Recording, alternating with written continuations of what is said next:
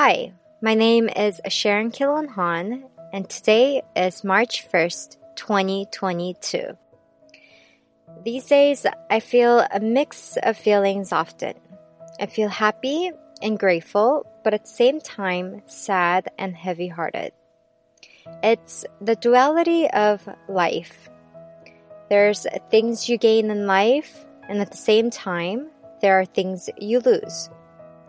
There's light and there's darkness. And oftentimes, good things come with a price. And specifically, on this episode of the Millennial Life School podcast, I want to talk about the price of freedom and on caring for the one. What's up, guys? Welcome to the Millennial Life School podcast, where it's all about inspiring and encouraging 20 to 30 something year olds as we figure life out together.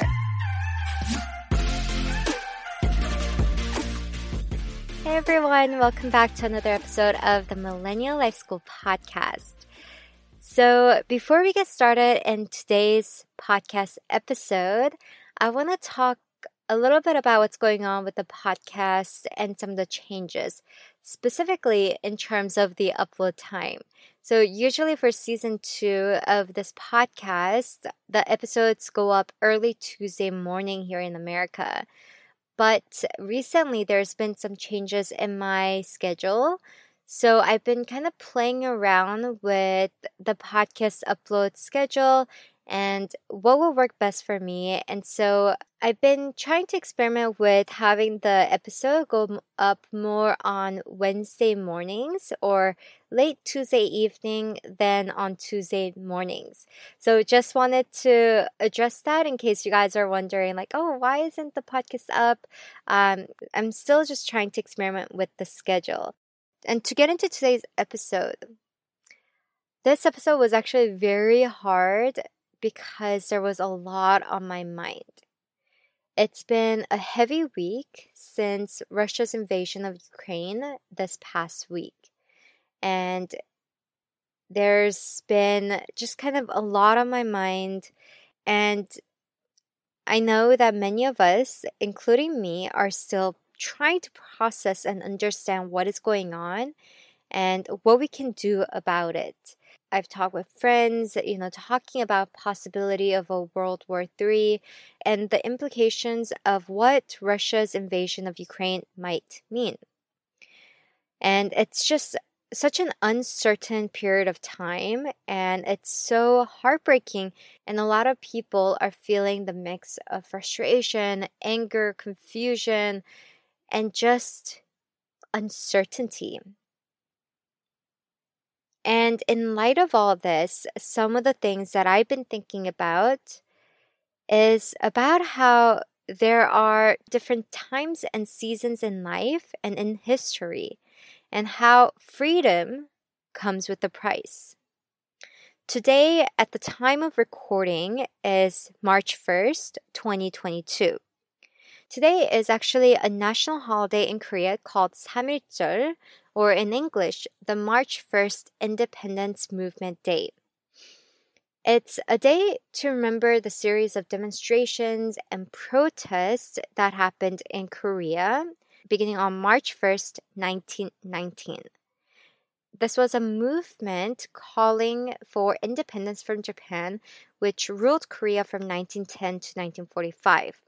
Korea is no longer under Japanese rule, but the freedom we have came through the price of many lives that were lost in the fight for freedom. According to the Korean historian Park Geun-sik, during the independence movement, 7,500 people were killed, 16,000 wounded, and 46,000 people were arrested. Freedom has a price. So today, as I'm recording this, it made me think about how while one country is celebrating the 103rd anniversary of a day in history where many young people rose up and fought for their country's independence, grateful that they are no longer under the rule of a foreign country, today, March 1st, 2022, many Ukrainians are starting their fight to protect their land against a foreign invasion. And to be honest, I feel like in many ways I don't know enough about foreign affairs and have not thought and educated myself about the situation to create a whole podcast episode addressing this topic. So, this episode really isn't necessarily about this, but I want to share on something that this situation has made me think about. As I'm trying to process all this and think about why things like war, murder, lying, and stealing exist in this world, I've become pretty convinced that many of these things exist because of greed, selfishness, jealousy, and wanting to have more and to be more than the other. I think in many ways, the selfish covetousness is the root of many of these troubles in the world. And when someone with this selfish, insatiable desire for more is given power and authority, it's like adding fuel to a dangerous fire and it can create a rapacious regime that ruthlessly uses its power to kill, steal, and destroy for its own personal gain. It's truly an unfortunate thing. But as I'm thinking about how ugly selfishness can get, it was very sobering to think about the fact that most of us including me, have also struggled or are struggling with selfishness, desire for more, and not being fully satisfied with what we already have. I may not be launching a special military operation and going over to another country with tanks and bombs, but it's crazy to think that the root of such atrocity can also be seen in me. There's too many things we want, and we're not satisfied with the one we already have. So for me, I want to live recognizing the one. Everything you have means nothing if you can't appreciate the one thing you already have. Because here's the thing if you can't be satisfied with one, you want another one. But having another one is simply like having two of the one thing you don't appreciate. So now you just simply have more of the thing you do not appreciate. And so you want more, thinking more will satisfy you, and it doesn't. So you want more and more and more until you realize that if you can't be satisfied with the one you already have, you will rarely be satisfied with even the more you have. This inability to recognize and to be satisfied with what we already have is also seen in the way we think about our life compared to time. And I believe it's the one thing that really creates so much unhappiness in a lot of people's lives. So, for example, we get so distracted by our desire, our longing for something in the past or in the future that we don't realize that there are things today in the present that we were longing for in the past and that one day maybe we will look back and will be nostalgically longing for in the future. So instead of focusing on all the things that we don't have, instead of focusing on the past, the future, instead of constantly thinking the grass is greener on the other side, what if we focus more on what we have instead of what we don't have? Instead of focusing on the friends or the relationships we don't have, what if we focus more on the friends and the relationships we do have? It's also like having a lot of clothes in your closet and still looking through online shopping sites and putting a whole bunch of stuff in your cart because you just want more.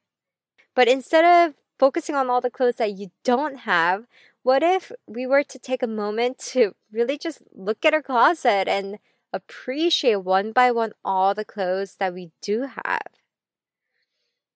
It's so easy, I think, for so many of, of us, especially in this world driven by consumerism. We're just so focused on what we don't have more than what we do have. And with the whole Russia invasion of Ukraine and the things that's going on, honestly, I have no idea how this might change the world as we know. But as of now, the one thing that I can focus on is the things that I do have, the things, the opportunities that I do have right now, and to appreciate that. And to not let my heart be motivated by selfish, covetous desires, but to live each day from a heart of gratitude for the one.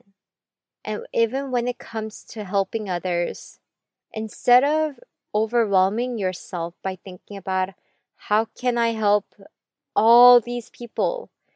What can I do? But even if you can't help a lot of people, can focus on helping one organization, one family, and one person.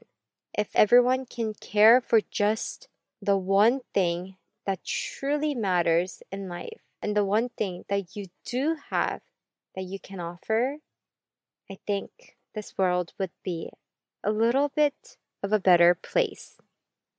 So I want to leave you guys with this quote by Mother Teresa. Never worry about numbers. Help one person at a time. And always start with the person nearest you. So while we don't know everything that's going to happen, we can focus on helping the ones that we can. I hope that as we start small and focus on the little things, on the one person, on the one thing, and the one moment that we have, that this is what's going to help heal the world and make the world a better place.